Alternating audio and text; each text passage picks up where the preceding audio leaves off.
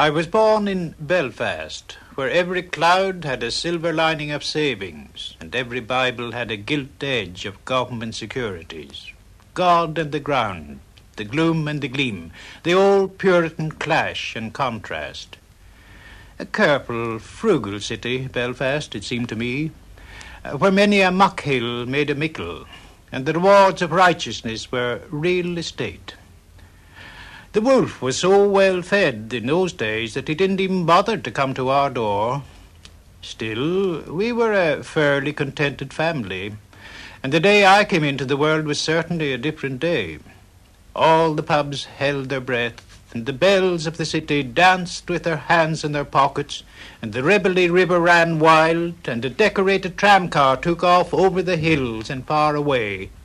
Big drums found their tongue, Commas lost their tails, and mad ladders went round the streets looking for somebody to climb them. My father, who had a fine sense of occasion, remarked, We may put a neck in the post today. Then he took down the good bottle of first shot whisky, which otherwise he never touched except at funerals, and the good book, and he read from the sober roll of the generations of great men. Judah, which was the son of Jacob, which was the son of Isaac, which was the son of Abraham, which was the son of Tara, which was the son of Nachor, which was the son of Garek. And Sonny and Sully and Donny and Money and Rosie and Mosey and Natty and Matty and Nancy and Francie and Jenny and Joe. W. R. Rodgers was born in 1909 into a Belfast on the end of the Industrial Revolution and at the beginning of the Irish Revolution. Born into a comfortable, conformist, and contented middle class Presbyterian background, his childhood mind soon came to look out of the conventional northern windows of parental influence, religion, and the big black book. But at a very early age, there were indications of what was to come.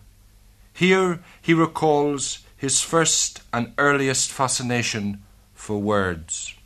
My father, who belonged to an older Ulster world, for whom the word was like gold dust, was always careful about words, uh, as if you might choke on them if you overused them.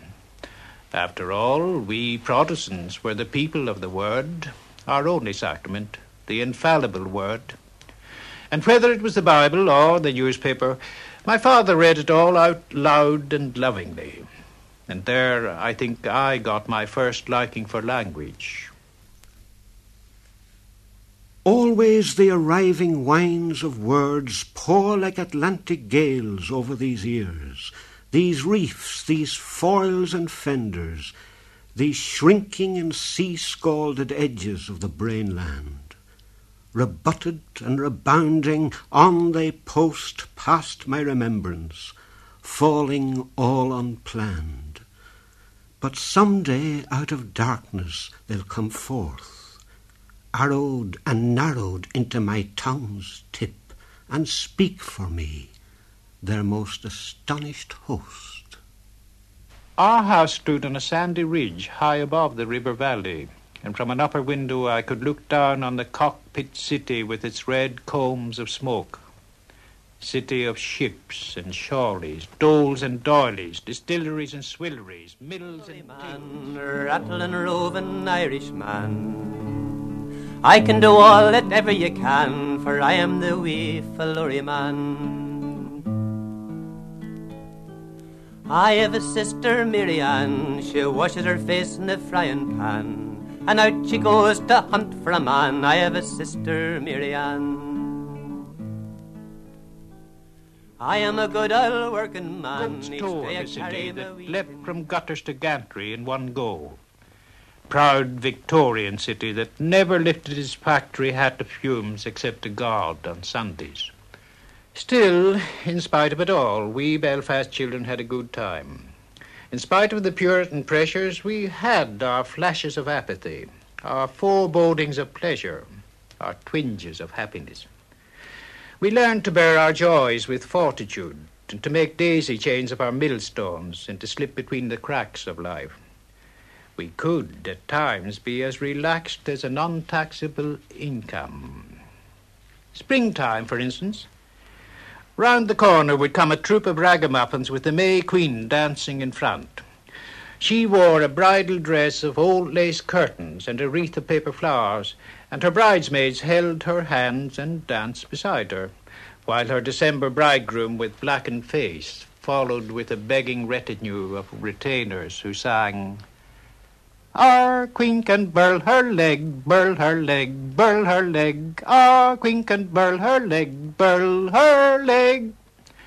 The darky says he'll marry her, marry her, marry her. The darky says he'll marry her because she is a queen. Green gravel, green gravel, your grass is so green. You're the fairest young damsel I ever have seen. I washed her, I dressed her, I clothed her in silk, and I wrote down her name with a glass pen and ink. Green gravel, green gravel, your true love is dead. I sent you a letter to turn back your head. Oh, it was spring. Everything was suddenly light and gay and capering. The tram conductors put on white caps. Flights of painters appeared on tops of ladders, like angels. And all the dogs took to crossing the road at once, like a zigzag of bootlaces. Off came our winter boots, and on went our gutties and our shorts, and we ran weightless through the long-legged shadows of the streets, or, jagged as winds in June, we danced behind the watering carts that sparkled and sprinkled the dusty roads. Late, late, but lift now the diffident fiddle, and fill the dancing bed with light, and the budroom with thunder, till all the floors fall in, and walls laugh under the envious knockings of neighbours, and over the sill the daffodil day looks in. You who are standing, yes, you, kick up your kilt of legs like a gawky foal, and fling away there. On every leaf landing the lovers are forking, on every stair air they are larking, the dog days are barking in all the backyards.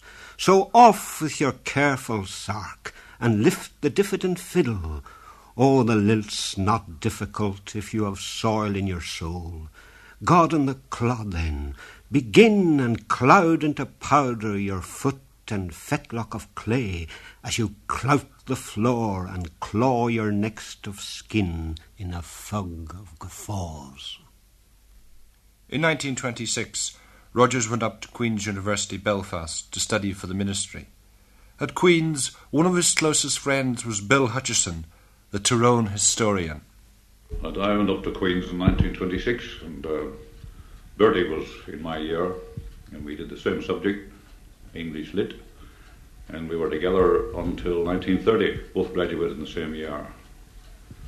I wouldn't have said he was a great scholar in the academic sense. Uh, he actually had a couple of goes at it before he passed his Anglo Saxon, which, of course, might be regarded as a compliment, but uh, one thing we did notice that he always was able to manage to get the gold medal for the essay every year. His interests were, I would think, narrow. I would say that, I think. Uh, he didn't watch sports, had very little interest in it. Unlike Louis MacNeice, who was always a keen Rugger fan, he didn't take part in the Dramatic Society, though his wife, uh, Murray, whom I knew very well, uh, she was a leading light in that. Um, but he did, of course, always sit with the the poets, as one might call them, at the table in the Union. Well, was there was there actually uh, poets group in the university at that time? Well, uh, they didn't call themselves a poets group, but uh, one always saw them together more or less, and uh, uh they contributed to the, the, university magazine, and they had an identity along those lines. Bertie didn't, as far as I remember, contribute. I don't remember seeing anything he wrote in those days. I think he was probably what you would call a lit developer. John Hewitt did, of course. Oh, John Hewitt, who was a, yeah. a, poetic contemporary of Rodgers. He was, yes. Uh, was at Queen's at that same He was there at the same time, that's right, yes. A very vigorous and active chap he was. They were very different characters, you know, John Hewitt and uh, Bertie. John was more of an extrovert, I think, and Bertie very much the introvert. Uh, he read fairly widely, he, uh, but one wouldn't have thought he, he was a sort of uh, encyclopedia uh, from a literary point of view. That came later. Uh, he was very sensitive, though. He used to tell me that when he was going out for a walk, he had the title of the essay in his, uh, his head, and if he thought of a good phrase, he would take out a card and write it down and work it in afterwards. He used to come back with his pocket stuffed with these cards. And it paid off. He got the medal the, for the essay every year. After graduating from Queen's, Rodgers was a junior minister in a church in Belfast for a few years before in 1934 he went down to Cloveneden Presbyterian Church in Loughgall, where he was eventually ordained. Loughgall is a famous area in history and tradition. On the left, as I stood under Cloveneden Presbyterian Church, was the diamond famous in Orange mythology, and behind me lay the bogs of the Yellow Ford and the Blackwater, where the Battle of Benburb was fought. One of the people who remembered him best in Loughgall was Billy Willis, who was sexton of the church in his time. Mr. Rodgers, you see, was the clergyman here in Cloveneden for 12 years. And I knew him very well, for I had wrought a long time with him back and forwards and, and doing, working in the church and working at his own home in the manse. You were the sexton? I was the sexton, you see. I was the sexton and I had a lot of correspondence with him back and forwards, you see. And then 12 years that he had been here. And we had a lot of ups and downs with, with uh, uh, back and forwards, you see, with one thing or another. But uh, Mr. Rodgers was a very easy good on man good on with. He never lost his temper, and he was very cool and very nice to work with.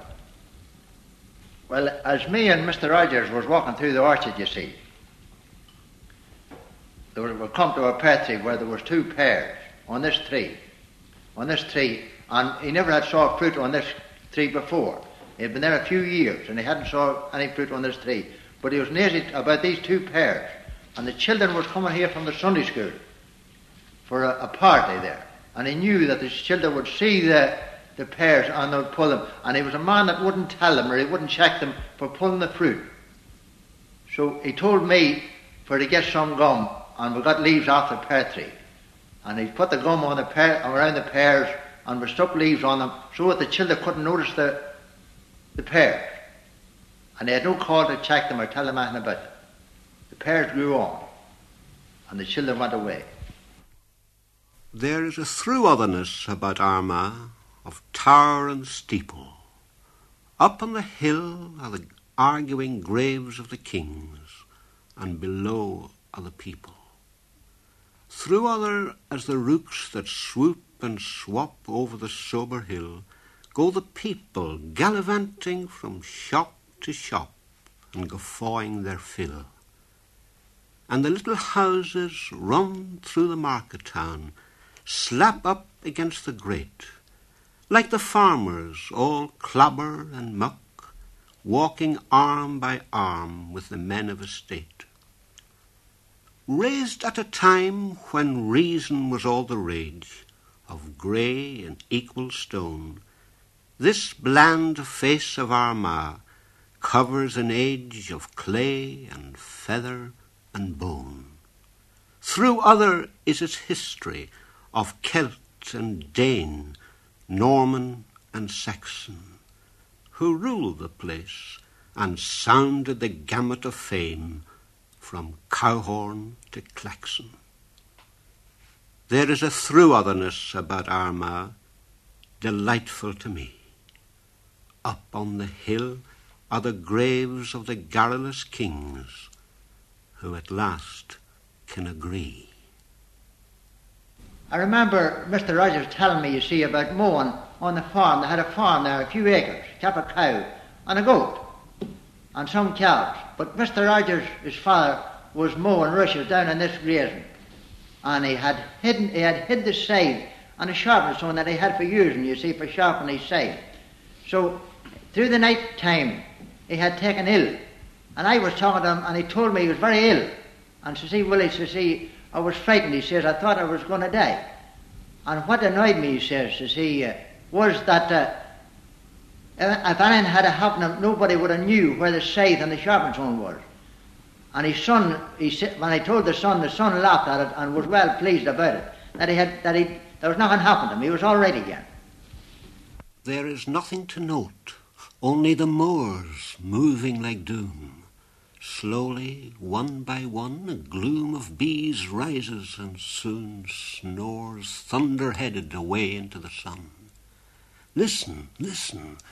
Do you hear the hiss of the scythes in the long grasses? that are silently tingling like bells that kiss and repel as the wind passes.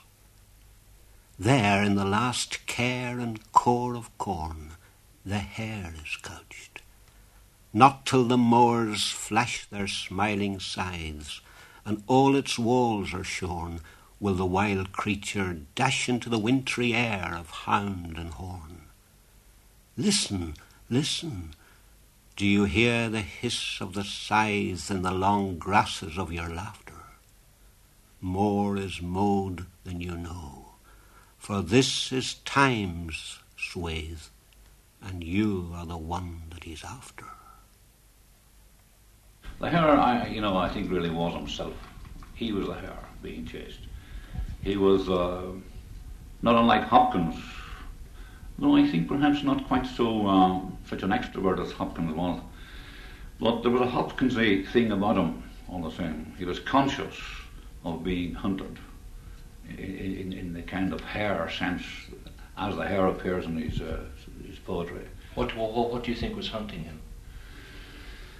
Uh, difficult to put your finger on that, but uh, I think he was aware of the fact that the world was full not only of fools but of, of brutes.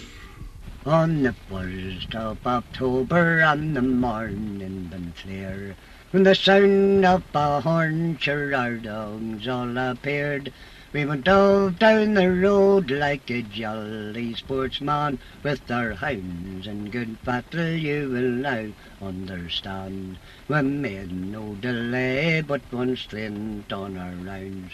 With the rest of our hunts men was soon gathered round. There's Gibney and John McLoone, now two boys of great skill. Send me now try our dogs boys around all the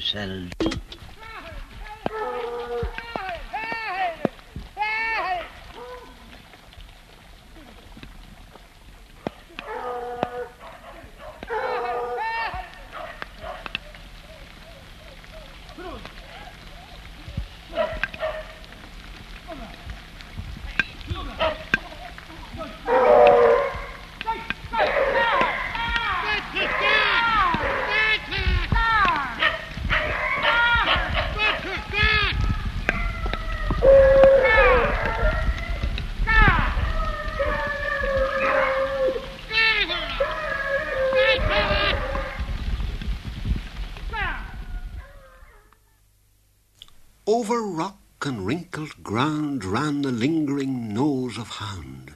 The little and elastic hare stretched herself, nor stayed to stare. Stretched herself, and far away darted through the chinks of day. Behind her, shouting out her name, the whole blind world galloping came. Over hills a running line curled like a whiplash, fast and fine. Past me sailed the sudden pack along the taut and tingling track. From the far flat scene, each shout like jigsaw piece came tumbling out. I took and put them all together, and then they turned into a tether, a tether that held me to the hair, here, there, and everywhere. Mr. Rodgers had visited me, and I had bought some, got some other turf for him, you see, from a, a man the name of Greenaway up at Blackwater Town. But Mr. Rodgers then was annoyed about a, a, a rooster, wee rooster, a bunty rooster, and a bunty hen, and the bunty rooster had died. and it left the very hen very lonely. So he told me about it, and uh, I said I had a, I had a game rooster, that a, a young game rooster, I'd bring it around and leave it with him. So I left it there for a good wee while, you see, and then Mr. Mrs. Rodgers came round and she told me that she wanted me to take the, the, the rooster away. And I said I thought I'd give it to Mr. Rodgers to keep. Oh, she says, I understand that. She says, well, she says, but we don't go to the yard where it is, for it has faces and, and put, it, put it back into the house. So, well then, says I, that's all right, says I, I go and take it home again. So then I went and bought him another one, a bunty rooster at the my, at a bunty farm, you see, and I give a shilling for it. Cost me a shilling for the bunty rooster. So then they took up all right, and they reared some young fowl, and they got along all right.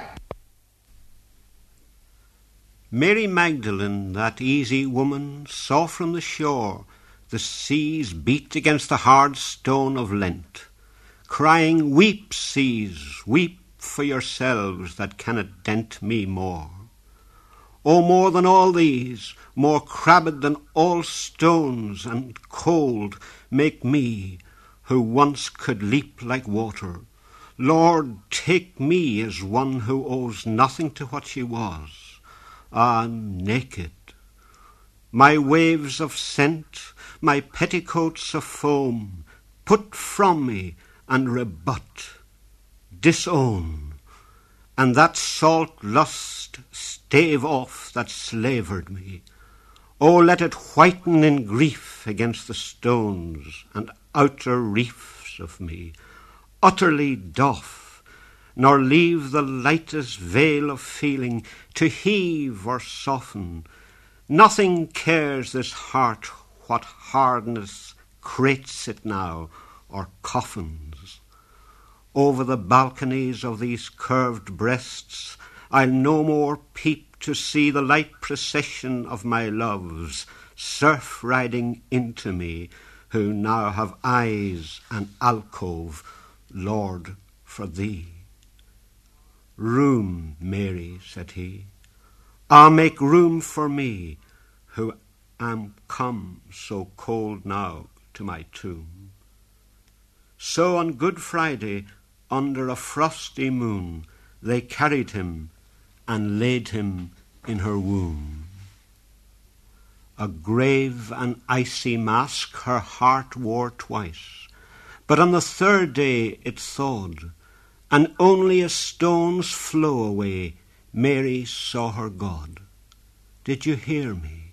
Mary saw her God. Dance, Mary Magdalene, dance, dance, and sing, for unto you is born this day a King. Lady, said he, to you who relent, I bring back the petticoat and the bottle of scent. During the twelve years that Rodgers was clergyman in Loughgall, among his closest friends were the McCann family, the late George McCann, the painter, and his wife Mercy McCann. Mercy McCann remembers those years and those happy years in Loughgall. Well, I first met Bertie Rodgers when uh, my husband and I, newly married, went to live in a place called Vinecash uh, in County Armagh. This is a short distance outside Portadown and about seven miles from Loughgall. And Bertie was the Presbyterian clergyman at Loughgall. That was just before the war, the Second World War? Yes, just before the war. And we became very friendly uh, with Bertie and his wife Mary and their two children who were very young at that time, Harden and Nini. They were just little things. And then uh, my husband was in the army and he went off to the war. And uh, it was I who first introduced Bertie to Louis MacNeice. What sort of a meeting was that? Well, he had wanted to meet Bertie, and it was a very strange meeting. Uh, Louis had just married uh, Hedli MacNeice and was staying with me, and we, uh, I invited Bertie over to meet them. And I remember Alan McClelland, the actor, was uh, staying with me at the time. And uh, Bertie, he didn't telephone because we hadn't a telephone, but he got a message through to me that he would like to bring a friend. And I knowing Louis, who didn't always take kindly to everyone, said, Well, be careful. Well, anyhow, he brought this friend, and it was somebody that Louis had known at Oxford, and there was a very hateful silence for a long time, but Bertie rushed into the breach, and it ended up as a very successful evening. And uh, Louis was very impressed with Bertie and with his work, and he arranged for him to go over to London, and he left Loughgall, he went over to London as a features writer for the BBC. So, in fact, it was Louis MacNeice that uh, was the instigation of the break between the preacher and the poet. Oh, yes, quite so. Well, then, did you know Bertie Rodgers well in the years he was in London? Always because uh, we, we contacted him in London on many occasions, but when he ever came over to Ireland, he always came straight to my house. He always stayed here every time he came over. People have said that he left Loughgall, but always took it with him, that he was a lonely man when he left, and he was even lonelier at the end. Oh, he you loved. agree with that? Well, he loved Loughgall. He loved. He loved Ireland. He loved the Irish countryside, and he was absolutely at one with his parishioners there in Loughgall. And even after he had left, he always went back and he saw them because he and his wife, Mary Rodgers, she was a doctor. And uh, this was the extraordinary thing, if you know Irish countrymen who are not, mm, well, they don't think all that much of women. But as a doctor, she was completely successful there. It should have been a, a marvelous partnership because uh, she practiced as a doctor and he, of course, practiced as a clergyman. Was he happy when he left the ministry? Was he happy? What do you mean? Was he happy to leave the ministry or Was he a happier person? Did he feel he was fulfilling himself more? when he went to London? Yes, I think he was. It was a, it was a much broader thing. And of course, you know, a, a clergyman's stipend is practically nothing. It's a tiny. After Rodgers left Loughgall, uh, tragedy came into his life, and he divorced from his wife. How did that affect him? Well, I, I don't know how that affected him, but he, he remarried very happily. But uh, when poor Mary died, that was his wife, That was his first wife died his in first tragic wife, when she died, uh, he came over here for the funeral, and uh, I had them, I had Bertie and his friends in my house, you know, for a, a wake, as we call it in Ireland.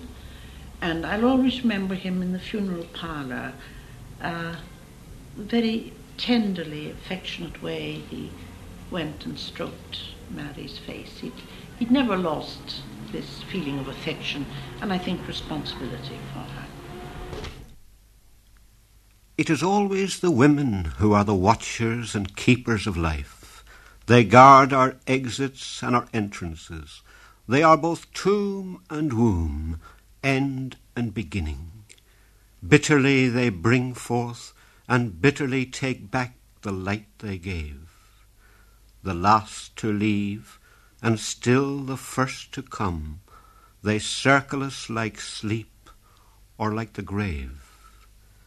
Earth is their element, and in it lies the seed and silence of the lighted skies, the seasons with their fall and slow uprise, man with his sight and militant surmise. It is always the women who are the watchers and wakeners. Finally, in 1946, Rodgers left the ministry and Loughgall an Ireland to go and work in London in the BBC features. Many of the programmes he did at that time returned to that hinterland of memory in Loughgall and that childhood in the Irish countryside. One piece in particular was significant. In Rodgers's long poem Ireland, which he now reads and talks about, he remembers that area, that countryside, the memories and the smells and the sounds which were natural poetry and which in his fertile poetic imagination became poetry. Well, to me, I suppose the most memorable part of Ulster uh, is the Mourne country. I remember my first astonishing sight of it. I had been used to more unassuming landscapes, the roly-poly hills of County Down or climbing on the flat of the Antrim Plateau. Uh, but uh, this great lump, this overweening mass, stuck up just behind Newcastle, was something so astonishing that I took to the mountain like a duck to water. And I learned through the years climbing there, I, I learned all about stone, about feldspar porphyry, greenstone, basalt, mica, and above all, uh, the, the sticky glitter of granite. That, that is what stays in my mind and in my eye, most of all. And I, I learned about water, water, the stone's child, because I used to walk up the rivers, climb the mountain that way, and I was fascinated at what, in the way in which uh, water could behave, about the way it's always wanting a way, the way it always wants to run, the way it'll boggle at a drop just on the lip uh, of a precipice, uh, the way it'll just slip over the lip, the way it'll hang in tatters on the falls. And uh, something of that I put into this poem.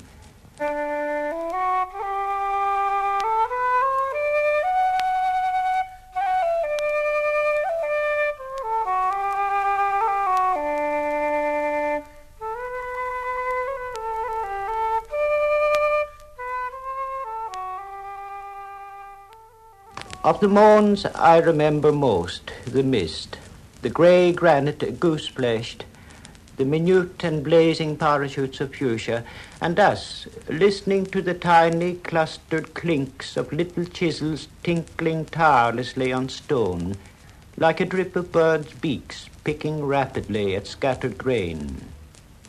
I think of those wet, sodden days when we for miles and miles steadily padded the slow sponge of turf that squealed and squelched cold between our bared toes.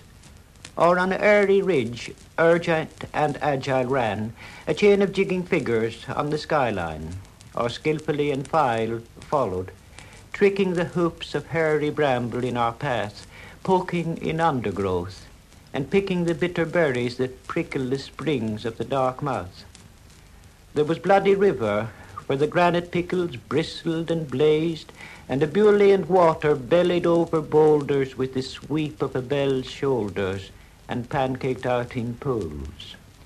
Drinnahilla, where the gale smoothed and glued back the eyelids.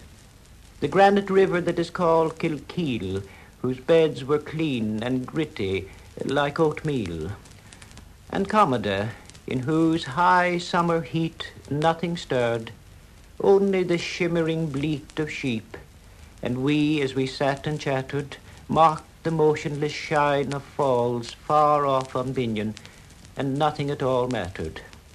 And Leggahwurry, so soft and grassy, where the white scuts lazily scattered, and never in their remotest burrows did ferret fear come closely after them. Slievna Brock and its long pigtail trickles that hung down the bald rocks, reaching to the glossy backs of the bracken.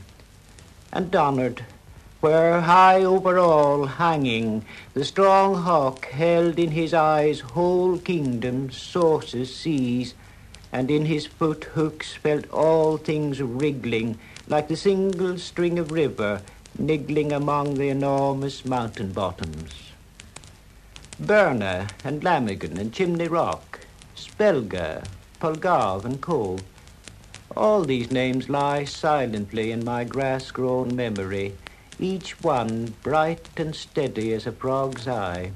But touch it, and it leaps, leaps like a bead of mercury that breaks and scatters suddenly in a thousand shining strings and running spools and ever dwindling rings round the mind's bowl, till at last all drop, lumped and leaden again, to one full stop.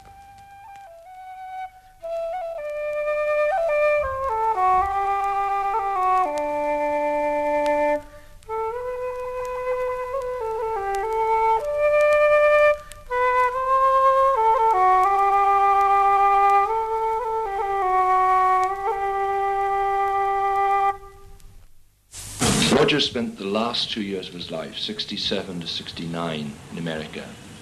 What did you learn or know about his relationship with America and his time in America? Oh, he. This was wonderful. He was never happier. He'd had a lot of disappointments and a lot of frustrations in England, one way and another. But when he went over to America, he was absolutely happy. He had plenty of money, for one thing, and he and Marianne, that's his wife, and his little daughter Lucy, who was actually baptized in this house, uh, they had a lovely house up in the hills. And uh, there were deer and coyotes and all sorts of things. And his students loved him. He was tremendously appreciated. He was teaching in. He was te- he was lecturing in the university, and uh, then later on he was uh, lecturing, actually uh, doing religious lectures, and uh, it was it was lovely to think that he was so happy at that time. And he, he came back here for a visit, and he said to me, "I've never been so happy in my life." And I, I think that's a very good ending. Incidentally, uh, he had a great appreciation and admiration for the people that were known as the, the flower people or the hippies. Uh, he was absolutely at one with them. He was friendly with them. He loved them. They loved him. And uh, I remember him saying that he thought they were perhaps one of the few truly religious communities in the world. In one of the last poems Rodgers wrote, just before his death in 69, he thought again of Loughgall and of Ulster, of all that was happening in Northern Ireland, and he went back to that area of the diamond to write home thoughts from abroad.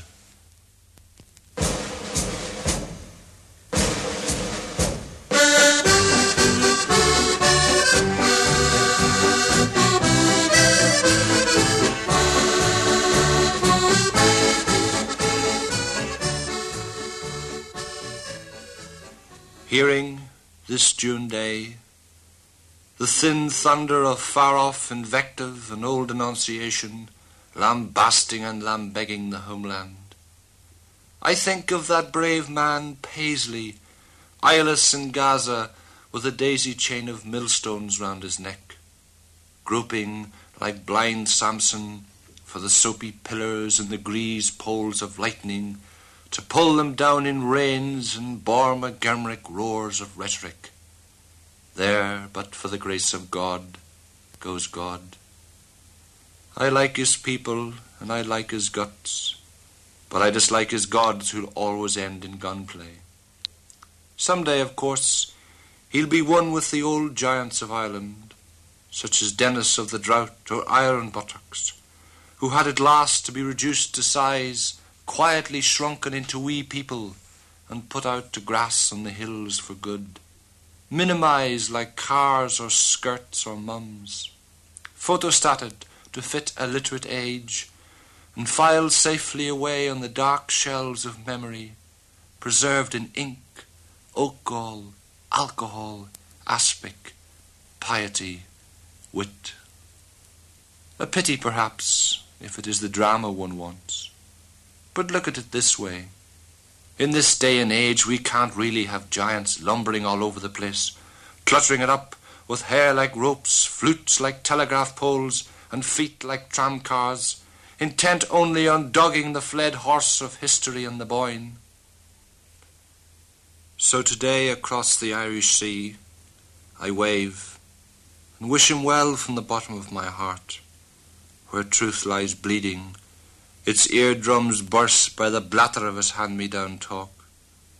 In fond memory of his last stand, I dedicate this contraceptive pill of poetry to his unborn followers, and I place this bucket of beget-me-nots on his grave. Where does Rodgers stand among the Irish poets?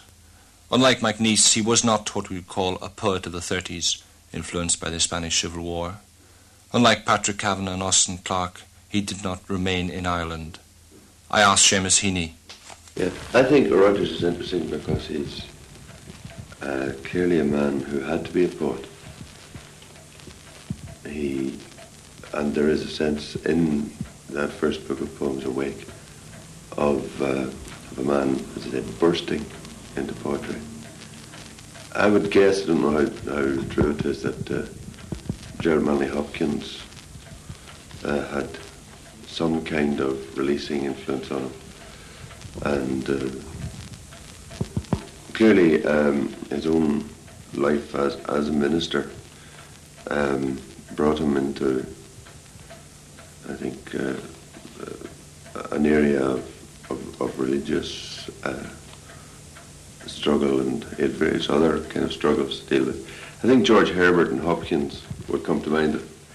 Uh, very, obviously very verbal and um, words themselves uh, lead him, uh, lead his imagination forward. Do you think as a technician he was most influenced by those two poets? I don't know if he was influenced as a technician by Herbert, but I, I would think Hopkins clearly has some kind of deep influence on him. Uh, I mean, the stories you, you hear about Bertie too are, uh, the quips are, are all based on this uh, passion for the language. Michael McLaughlin told me about picking up a, a remark from one of his parishioners one stage that there was dandruff on the rosy dandrums. and uh, I remember hearing another beautiful uh, yarn, probably somebody else has told to do on this thing, uh, when one of his parishioners asked him afterwards why had he left the ministry. Said, well, he says, you know, too many books spoil the cloth. Uh, oh, um, so uh, I think that's probably the first thing that uh, strikes me about him, the, the, the, fact that he was urgently and uh, inevitably a poet. Um, and there's this tremendous uh, blush and flush of words. He's, he's very much a man solving himself. He's very much a romantic uh, poet.